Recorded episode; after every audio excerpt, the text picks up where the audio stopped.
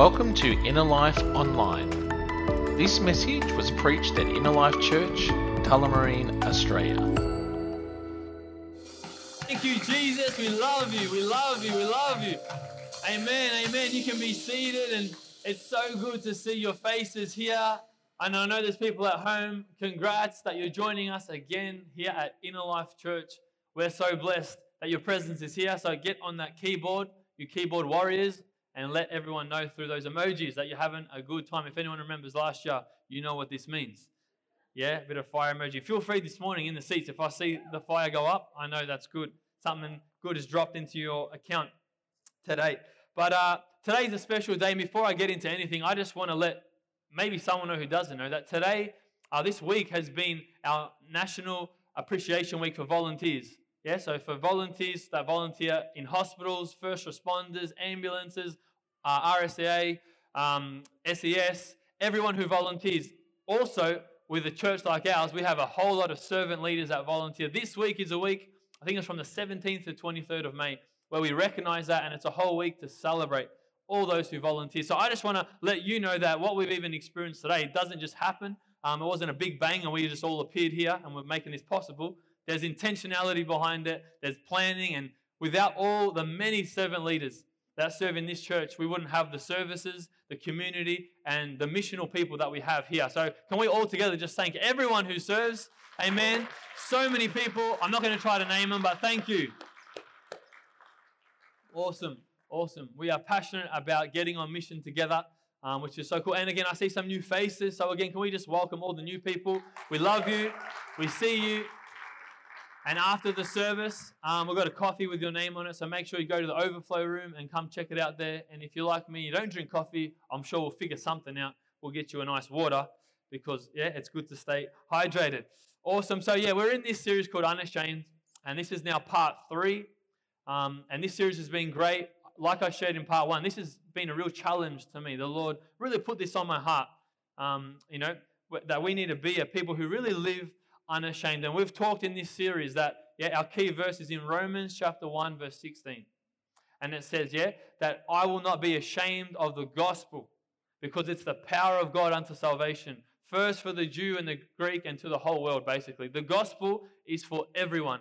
And this series, I don't know about you, but for me, it's just a fresh reminder that there's people in our lives, there's people that we meet yeah, that maybe don't know God, maybe have an idea of God, or maybe have a concept of God, but we have the privilege, as people who know God, we have the privilege and the opportunity and, I guess, the, the mission, the mandate to go and share the love and the story of Jesus with people. And as much as that can be sound like a big thing or that can be a bit scary for some of us, we've tried to simplify it in this series simply by saying this. To live unashamed means to love people around you whilst being courageously open about what Jesus means to you. Yeah? I'll say it again. It's simply loving people around you, at work, in your family, um, your neighbors. Love them so that then you can have an opportunity to courageously be bold and be brave about sharing what Jesus has done in your life.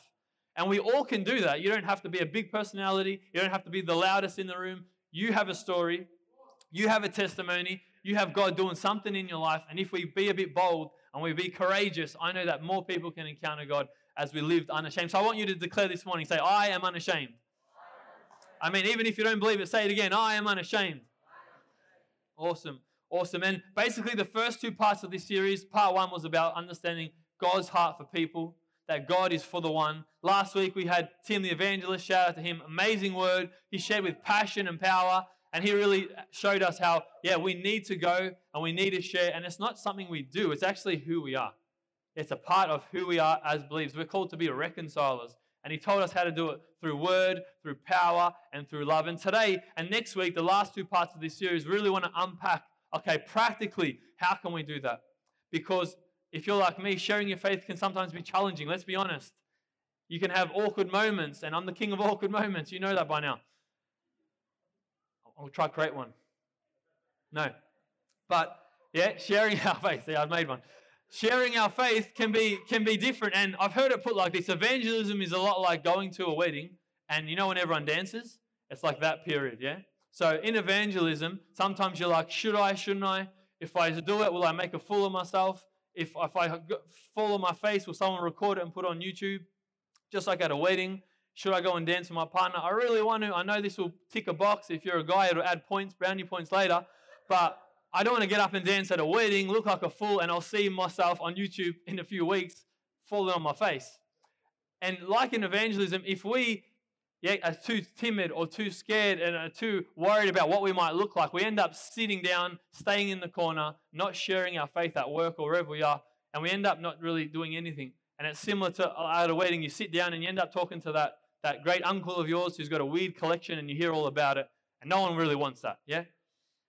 So, like at a wedding, the best thing to do is get up and enjoy yourself. And I'm trying to say, hey, as believers in Christ who have a relationship with Jesus, let's be bold. Let's get up. Let's share. Let's dance a little bit. And even if we look a little funny, it's not about us. It's about, yeah, the people that we're reaching. Does that make sense this morning? So, evangelism can be like dancing at a wedding. Next time you're at a wedding, keep that in mind. Awesome. So, this morning, I know it's hard and I know sometimes it can be difficult, but it's not optional for us as believers, yeah? If we want to love God and love people and make disciples, yeah, the first part of discipleship starts with evangelism. You can't disciple someone, which means to make them like Jesus. You can't make people like Jesus without sharing who Jesus is first. So, this is critical for us as a church. Our mission is not going to move forward unless we all take on this attitude, this perspective of being unashamed. Are you with me? So, I'm going to talk into that today. And I feel like we've got awareness that it's God's heart, but now it's time for action. Awareness is great but action is better. Amen. So this morning, that's what I'll be talking about. Um, and I'm believing that we're all going to hear from God. And I really am passionate about the particular story that I'm going to share. So I'm just going to pray. I invite you to just pray with me. Thank you, Jesus, for this opportunity. I thank you, God, that you're here this morning. Um, and you've put a message on my heart. Help me, Holy Spirit, communicate that to all the different people in the room, whether we know Jesus or whether we don't whether we are we're loving this series and we're bold or maybe we're still sitting on the fence about it. I pray lord holy spirit that we'll hear from you and that we will all leave here further encouraged and having an encounter with you. In jesus name. Amen. Amen. Amen. Have you realized that if you love something and you're passionate about something that you talk about it? Yeah? Maybe you're passionate about your sports team and you know every player in the team and when there's articles written about players in the team and this coach is moving here, you're like, no, no, no, I'll set the record straight. You're happy to fix misunderstandings about the object of your love because you're just so passionate about that thing, your team. Or maybe you love clothing. Yeah, like this man over here who, at any opportunity, I'm talking about Tim now, uh, he talks about the shoes that he's got, or he talks about the shoes that he's, yeah, he, he loves his shoes, hence he talks about it. Yeah, you got Pastor David and Zoe. They've had a little newborn, got a haircut recently, looks even cuter. He's leveled up in his cuteness. Talking about Dion Stafford. Yeah? No one loves Dion Stafford? I love Dion Stafford. Shout out. Come on. Come on, church. It's not a funeral. This is a church service. You can laugh, you can cry, you can leave, you can do whatever. Um, but David and Zoe are constantly talking about, you see their stories lately on Instagram, they're posting about this little cute bundle of joy. Why? Because they love him. It's natural and normal to talk about the things that you love. During COVID, um, I know people were eating at different restaurants and maybe you were limited to your 5K.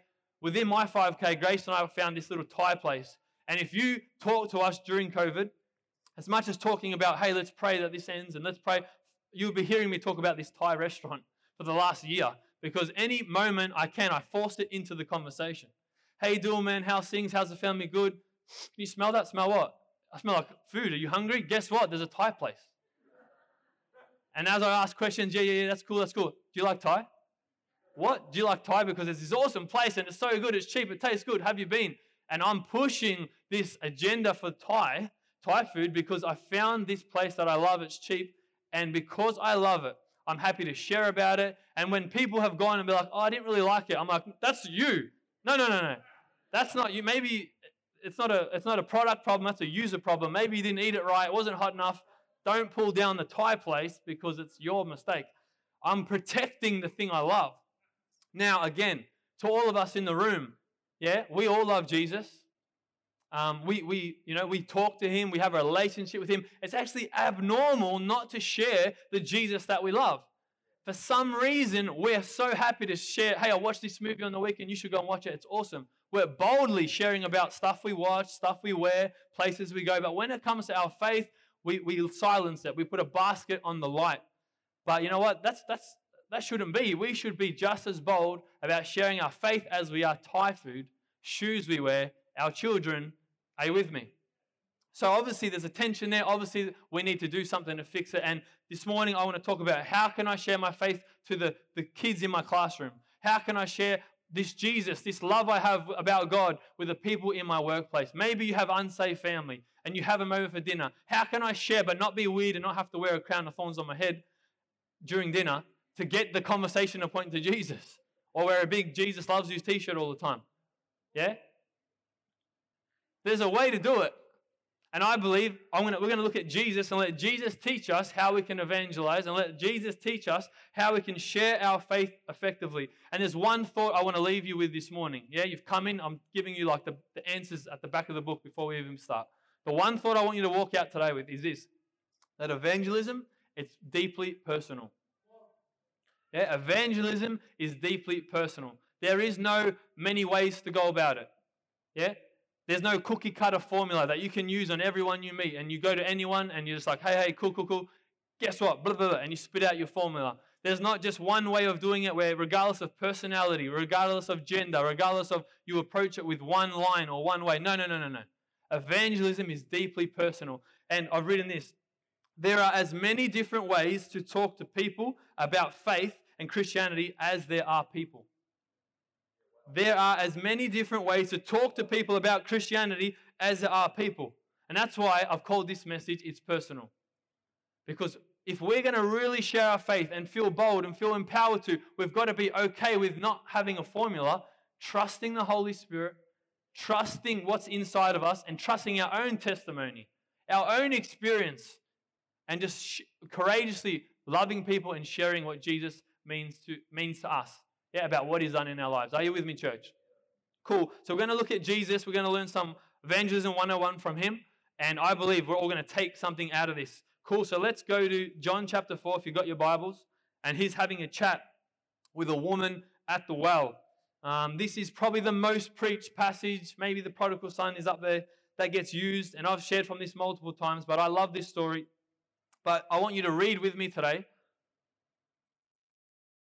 because we are reading this story through the lens of we're going to watch Jesus' approach, his strategy, not just yeah, the story itself. Okay? And if you don't know Jesus, throughout this message, I'm going to be talking to you as well. And at the end, I want to give you an opportunity to give your life to him. Maybe you know him, maybe you don't, but I believe and I know he wants to meet you today. Yeah, he wants to change your life. And it starts with an invitation, and there's a whole new journey to begin, but it starts by saying yes to Jesus. So at the end of the today, I'm going to give you that opportunity. And for those at home, stay with me. I want to talk to you too. So, just a bit of a context, real quick. Jesus is about to have a conversation with a Samaritan woman, and we are going to see how Jesus led her on a journey to freedom and faith. Yeah, all through this conversation. How many of you know that one conversation can actually change someone's whole world? Just one conversation. So I'm going to read, I'm going to sort of go through it as we go. So let's start from verse 5. It says, So he came to a city of Samaria, which is called Sychar, near the plot of ground that Jacob gave to his son Joseph. Now Jacob's well was there. Jesus, therefore, being wearied from his journey, sat thus by the well. Shout out to anyone who thinks Jesus is not like us, doesn't get tired, doesn't have thoughts, doesn't have a humanity. It says here that Jesus was weary. You can be weary and still be a Christian, okay? It's okay. He was weary. Think of that. He's sitting down, he's tired. Whew, big day. Miracles, I'm weary. He's sitting down. It says, Jesus, therefore, oh, sorry, it was about the sixth hour of the day. That's the hottest part of the day, right in the middle of the day. A woman of Samaria came to draw water. Jesus said to her, Give me a drink. That's great etiquette right there. Give me a drink. For his disciples had gone away into the city to buy food. All right, so Jesus is alone. Twelve disciples have gone to get some lunch. Now, I don't know about you, it takes 12 guys to get some groceries. 12 of them to grab a few groceries. Mine, meanwhile, I don't know about you, but my wife carries 12 bags. But it takes it 12 men to just grab what probably one woman could do herself. Come on, guys, let's do better. It says here that the disciples are there, they've left Jesus alone. And it said, the woman said, How is it that you, being a Jew, ask a drink from me, a Samaritan woman? For the Jews have no dealings with Samaritans. And again, it's the writer here, the author, trying to tell us that, yeah, Jews and Samaritans don't mix. women and men don't talk publicly in this part in this day and age. So what's happening here is is not normal. What's happening here is not okay. Jesus is coloring outside the lines, if I can say it like that. And he's talking to a woman in public, and not just any woman, a Samaritan woman. He's a Jew, she's a Samaritan. They should there's hatred there, hostility there. But yet Jesus keeps talking. Let's find out how the convo goes. It says this. Um, verse 10 Jesus answered and said to her, If you knew the gift of God, and who is it who says to you, Give me a drink, you would have asked him, and he would have given you living water. Jesus going deep, really quick with the analogy. The woman said to him, Sir, you have nothing to draw with, and the well is deep. Where then do you get that living water? Are you greater than our father Jacob, who gave us this well and drank from it himself, as well as his sons and his livestock? Jesus, verse 13, answered and said to her, Whoever drinks of this water will thirst again, but whoever drinks of the water that I shall give him will never thirst. But the water that I shall give him will become in him a fountain springing up into everlasting life. Come on, you have a drink, and then that drink turns into a fountain. It's amazing. Verse 15 The woman said to him, Sir, give me this water that I may not thirst, nor come here to draw. She's like, Ching, this is a great opportunity. One drink, I'll never have to come back. This is what I'm looking for. Verse 16 Jesus said to her, Go call your husband and come here. He changes topic, it seems like. Go call your husband and come here. The woman answered and said, I have no husband. Jesus said to her, You have well said you have no husband, for you have had five husbands, and the one you now have is not your husband, in that you spoke truly. Now, to really understand this, we have to put a massive pause in between verse 18 and 19, okay? So let's read, I'll read verse 18, I'll pause, and then I'll read verse 19 so you can see what's happening. For you have five husbands, and the one you have now is not your husband, in that you spoke truly. The woman then said, I perceive that you're a prophet. Our fathers worship on the mountain, and you Jews say that it's in Jerusalem, the place where you now ought to worship. Can you see what's happening? She's like trying to change the subject. He starts talking about her personal life, and she's like, Okay, I see you're a prophet. Let's talk about theology for a second. And what follows is just a little conversation about theology. She's trying to throw Jesus off the scent, off the trail, trying to lose him. She's not, she's not liking where Jesus is taking this conversation. It's getting really personal. But eventually we get to verse 25, and I'll jump there. It says this The woman said to him, I know that Messiah is coming, who is called Christ. When he comes, he will tell us all things. And then Jesus said to her, I who speak to you am he. Wow. What a conversation. The longest conversation in the Bible with Jesus talking to anyone, mind you. And he's having this long conversation, and there's a lot in it. But I really want to look at it and just pull out three steps from Jesus' strategy that he uses to take this woman from freedom to faith. Yeah, from freedom into faith, sorry. Because he totally transforms this girl's life. And I'll, we'll talk a little bit that later. So there's three things that he does. Number one is initiate. Number two, investigate. And number three, illuminate.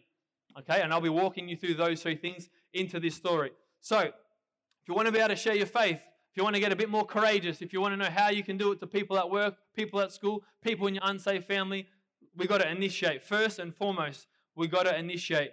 We just got to say something, yeah? In order for you to have a conversation, I think you should know this by now, but you got to start somewhere. Hey, how you doing? You start the conversation, you initiate. And what we see here is Jesus initiates this conversation. How's he say it? Give me a drink. if I said that to my wife, she would slap me.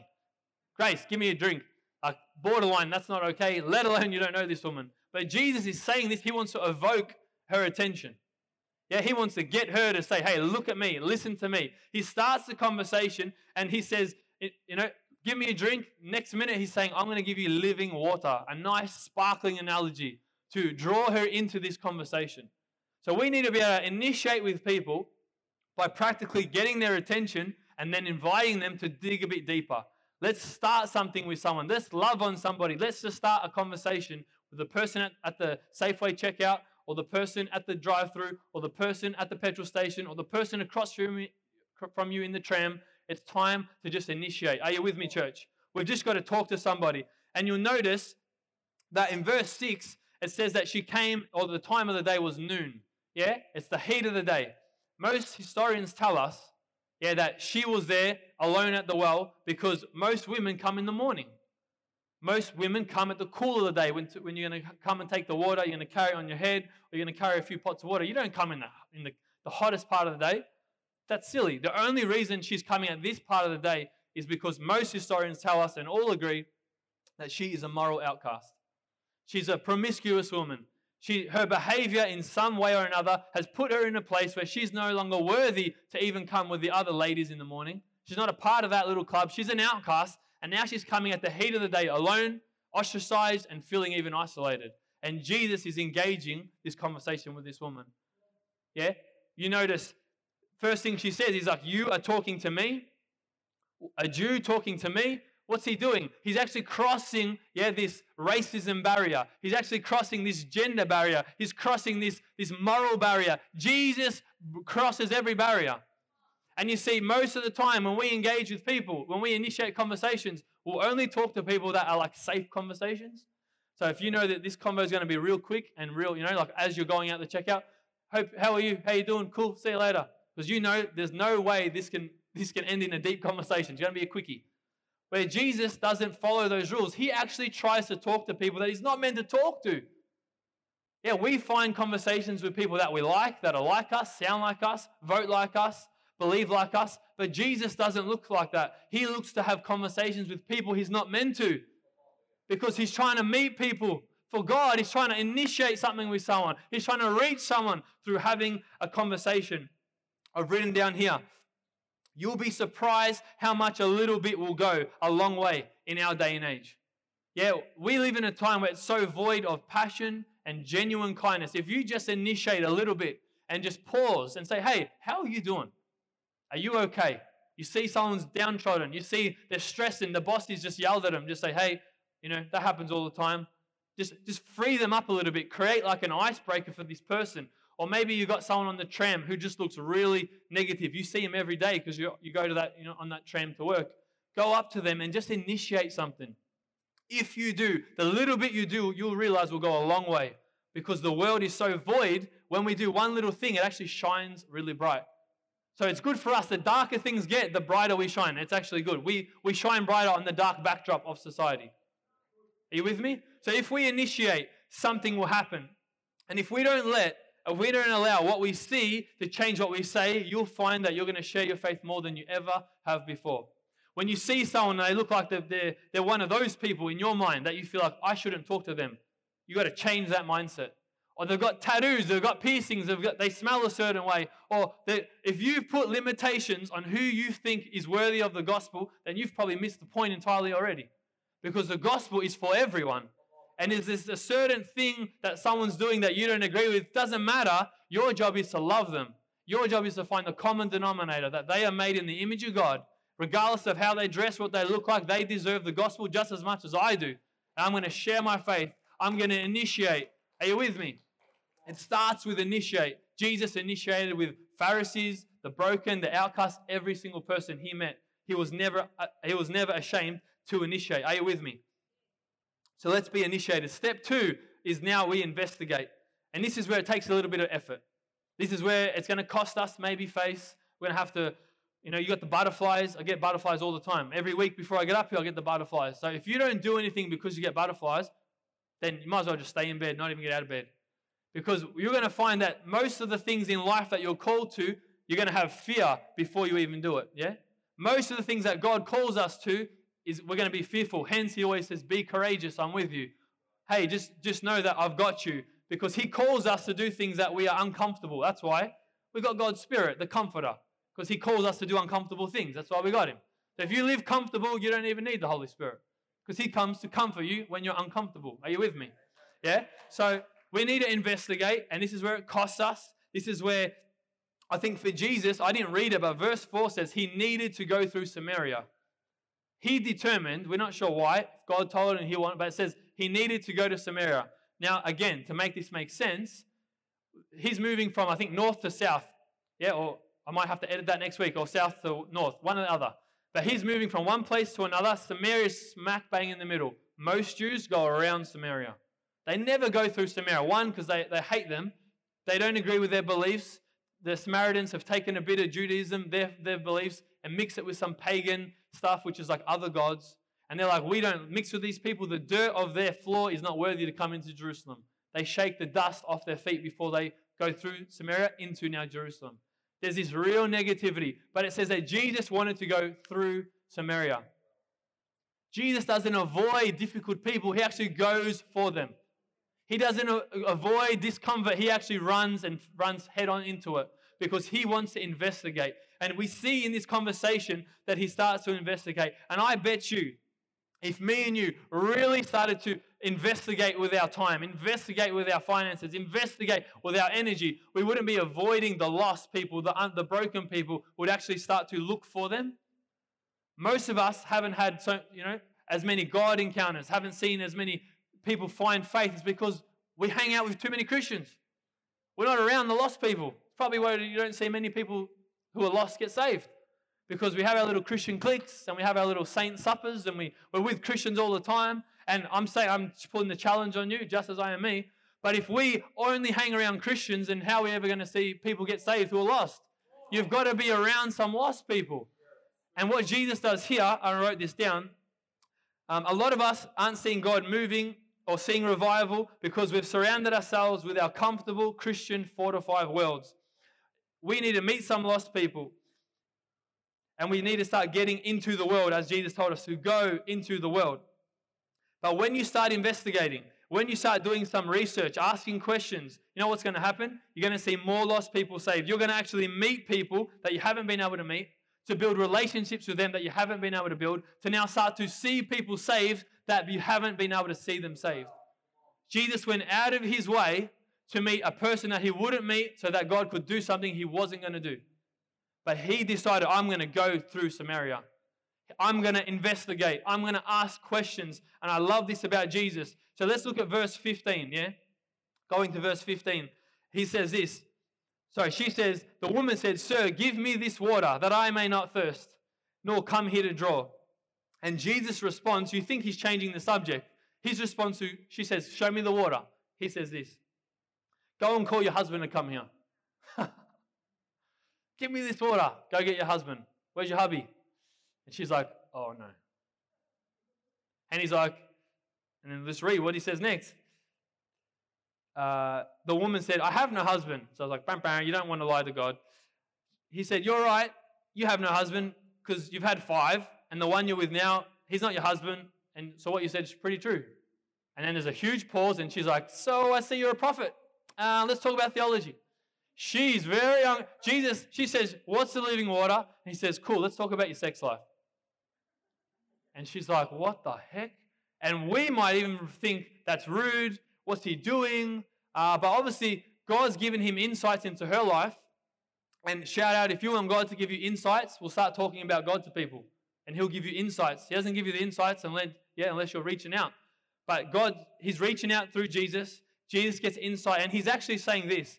He's not actually calling her out. He's not trying to shame her. He's actually trying to show her something. And this is what we need to learn that Jesus because he's so passionate about people, when she says, Show me the living water, he says, Show me your husbands. She thinks, What are you doing? He's actually trying to show her that you're actually looking for the living water. And you know where you're looking for it? In relationships. And what you're looking for in relationships, I actually am. And in this moment, show me the living water. He's like, Cool, I'll show you the living water. Show me your husbands. Because it's in your pursuit of these relationships, you're trying to fulfill your soul. And in this soul pursuit to fulfill yourself through your third and your fourth and your fifth and now the sixth, you're actually trying to fill yourself with something that only I can provide. And you know what? Some of us, we, we have the same soul thirst and we try to fill our soul with, with career. Some of us do it through business. Maybe you're here this morning and you're like, I have this desire, this dissatisfaction, but you're trying to fill it maybe with family. I've got to meet that right person. I've got to get that house. I've got to, I've got to, I know, I've got to look the part. I've got to be around the right people. We all try to fulfill that craving in our soul some way or other. But guess what? Jesus says here, and he says it to her, he says it to me, he says it to all of us, that I am the only one who can give you living water. It's not in your husband's. I'm the only one who can give you living water. And he uses this analogy, yeah, of water. And thing about water is water is one thing that no man has created, but yet it's one thing that none of us can live without. It's quite amazing. So he like takes this analogy. This is what the genius of Jesus. He's like, I'll give you living water. Can come to me. He's basically saying that just like your body needs water, your spirit needs me. And just as dependent you are for this physical water, your spirit is even more dependent on what I can give you. And that, that sixth husband can't give it to your sister. You need living water. No, I don't. Well, how many husbands you got?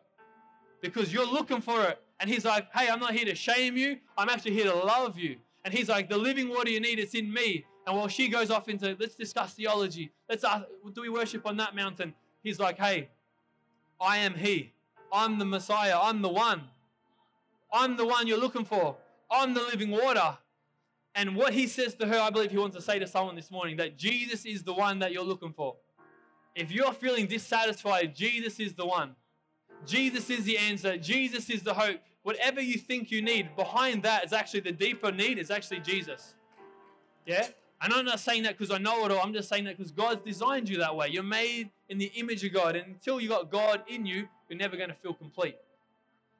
But it's okay. Jesus loves you. He died for you. And that's why today we're going to give you an opportunity to start your journey with Jesus and be complete. Amen? Just like Jesus did to this woman. And I wrote here, he's saying to her, um, What I have is necessary to you spiritually, what water is to you physically. What I have for you is necessary to your spirit, like water is to your body. And I think that's so powerful. He investigates, he spends time with her, and then he actually gets to radically change her life. And how does he do that? The last step. So he's initiated. Number one, we need to be people who initiate. We initiate, we're going to share our faith like never before. Number two, we're going to investigate a little bit. We're going to ask questions. We're going to talk to people. We're going to have open conversations, open dialogues with people from other religions. Not to say you're wrong, and this is the right way. No. Listen.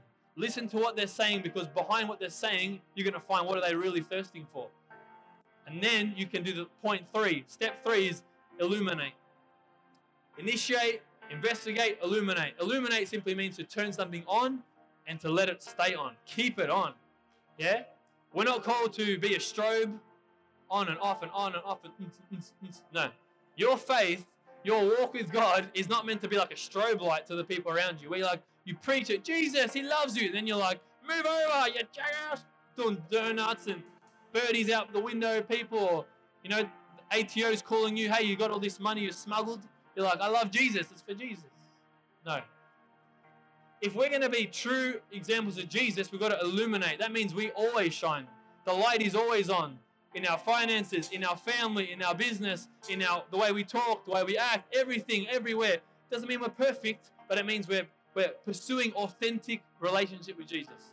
We're gonna make mistakes, but we know how to repent, we know how to turn, wash our hands, and keep trying better to be more like Jesus. Yeah? We've got to in, initiate, we've got to investigate, and we have to illuminate. And how I know that Jesus illuminated here is because it says that the woman left her pot, she ran yeah, back home, and she starts to tell everybody, Come and see this man. He told me everything about me. He says that he yeah, says that he told me everything about me. Now I don't know about you, but if someone told you everything about you, you'd probably feel shame. Oh my goodness, if they knew this, they wouldn't want to talk to me. If they knew the thoughts in my head, they wouldn't want to sit next to me. If they knew what I've done, I would be alone. But somehow Jesus tells this woman everything she's done, and yet she feels inspired by him. Isn't that the heart of God? God sees everything you've done. He doesn't want to shame you. He doesn't want to condemn you. He actually wants to cleanse you. He wants to love you. He wants to wash you so that you'll go, be so happy about it. You're so in love with this Jesus, you want to go out and tell people, hey, come and see a man. Notice she doesn't say, come and get a drink of water, come and meet a man who knows to tell you where to worship. The analogy has now been replaced by the man himself, Jesus. She doesn't say, come and see the water. She says, Come and meet the man because at the heart of all our evangelism, your testimony, whatever you use, the hero of the story is Jesus. It's got to come back to Jesus. The, the little analogies you might have, the, the, your, the initiations, the love you give, the gifts, uh, the kindness, the acts of kindness, you know, that you, you walk people across the road, all that kind of stuff. That's great, but it's got to lead to Jesus because that's what changed this woman's life. And it says that Jesus stayed with him for two whole days. And it says, after two whole days, many, many, many people also came to the same realization that this woman does. What's that tell me? That Jesus was how he was with her is how he was with the rest of the people. And for two whole days, he illuminated. He shone, he loved, he listened, he investigated, he initiated, he investigated, he shone, he illuminated. And what happened? A whole city got saved. A whole city got saved because of one conversation with one woman that he initiated, then he investigated, and then he just shone. He just loved consistently. If those people had Jesus over for two days and he was like smoking up a joint on day one, and then he was beating a disciple on day two, and you know, and none of those things are evil. And if you're, you know, maybe struggling with those things, don't feel condemned. But just know that Jesus was he lived in a way that was consistent to his message. Yeah, he he shone for those two days so that people could see that and say, I want to grab hold of that.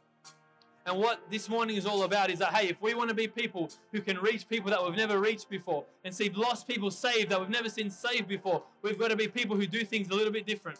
We've got to be, we heard it last week, we've got to allow for some change. And my question to you is, will you live unashamed? Will you live unashamed? Here's a question When's the last time you told someone about Jesus for the first time? When's the last time you told someone about Jesus for the first time? And if that's like 10 years ago, come on, let's live unashamed. If it's last year, come on, let's live unashamed. And even if it's last week, come on, let's live unashamed. There's no quota, there's no pressure, but really, sharing the gospel isn't optional. It's a get to that we get to be a part of. But the mission of Jesus requires us to be a missional people. Love God, love people, and make disciples. So maybe this morning, maybe for next steps, your next step is to start initiating starting to talk to people. You already have people in your family across the dinner table. You don't have to look far, look straight up. Husband, child, start initiating, start loving on them, start blessing them with no strings attached. Notice when you initiate and when you investigate, it's not to get them to come to church. Yeah, Jesus never said, Hey, do you want living water? Come with me to the temple. Hey, do you want living water? The answer was never come to get it. He was like, I'm right here. When we share Jesus with people, the answer is in you. It's Christ in you. Don't lead them to a place, lead them to a person. Yeah? And what we're learning as the ecclesia that you don't need to witness to people and bring them. If you bring them to church, awesome. They will encounter God here. But why don't you be the church? Why don't I be the church? At work, at home, around the table. Let's initiate. Maybe you've got to investigate a little bit. Maybe it's got to cost you some time, uh, some energy, and maybe it's got to illuminate. Maybe we, we love Jesus and we're sharing, but we don't really have relationships with people and we're like a strobe Christian, off and on and off and on and off. And, and we're telling people, don't do this, I shouldn't do this, don't look at me right now, look at Jesus. Like, as good as that is, we want to live consistently so that we can say, follow me. And whatever you see me do, you do. Follow me, just like Jesus told us. Are you with me, church? I hope you're being encouraged, and I hope right now I'm encouraging you. I'm not sure if you feel encouraged, but I'm exhorting you to what God is calling us to do. Amen. We're called to initiate, we're called to investigate, and we're called to illuminate. And the last thing I want to say here is that what if we started actually doing this? And, I, and this is my assignment for you during this series. Right now, it's nearly the middle of the year. Yeah, we've got six more months. What if we all committed to just bring one person by the end of the year? Yeah? It's roughly, there's over 200 people, but let's just say there's 200 people here. Let's all double that. So we all bring one person. Not for number's sake, but because our heart is for the one. We realize God wants to reach the people around us. And if we all brought one person, there's 200 to 400. Next year, we've got a whole another year to bring one more each. So now there's 400 people, going to bring one person each. 400 becomes 800. That's already now, we're four times the size in three years, when I feel like God's called us to four times the size in four years. So we'll actually reach what God is wanting us to reach with one year in the bank. If we all just won one person this year, and then one person next year. We've got 800 people before we've got a whole another year to go even more. Are you with me? Yeah, God's spoken to us that my heart is for you to go four times the size in four years. If we all start sharing our faith like this series is encouraging us to, it's not even, it doesn't really require faith because it's just set up. We share our faith, we we love people, and we're just courageous about what Jesus means to us. We're going to see more, we're going to see hell empty and heaven full. Are you with me? Are you with me? It's so possible. It's so doable. And I want to tell you again that the gospel is personal. So let's not go and bash people. Let's not go and be weird about it. Let's not go and put crowns of thorns on our heads about it. Let's not do that. But it's so personal. Maybe this morning you're like, you know, Christianity, it's like for the it's for the woman at the wells. But I'm not like her. I'm not broken. I'm not looking for. I'm not.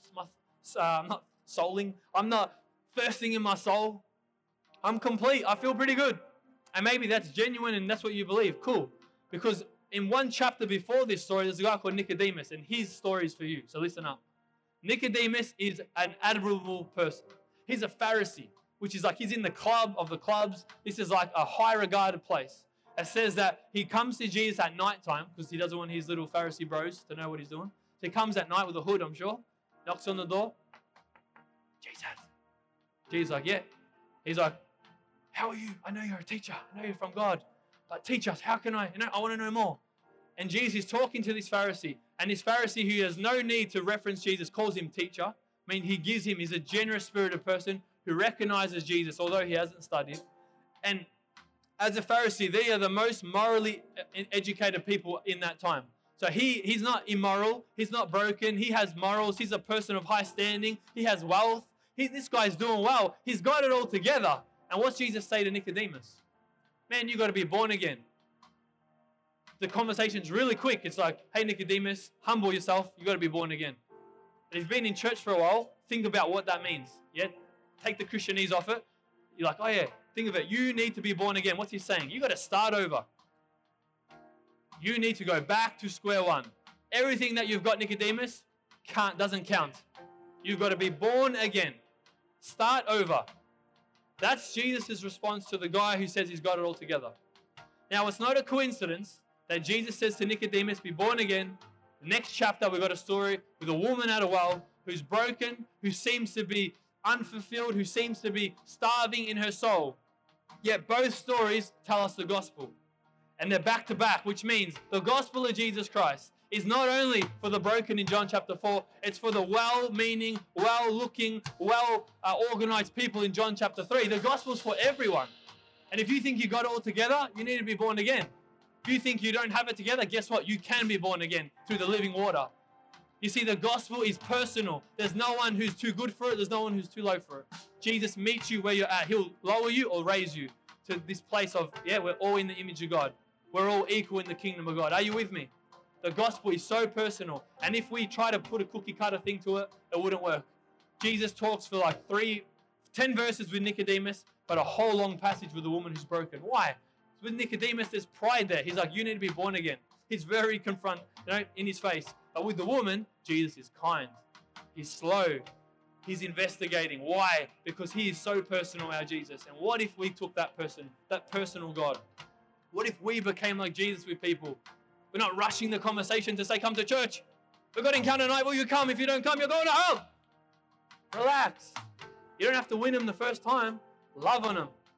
Initiate, investigate, illuminate.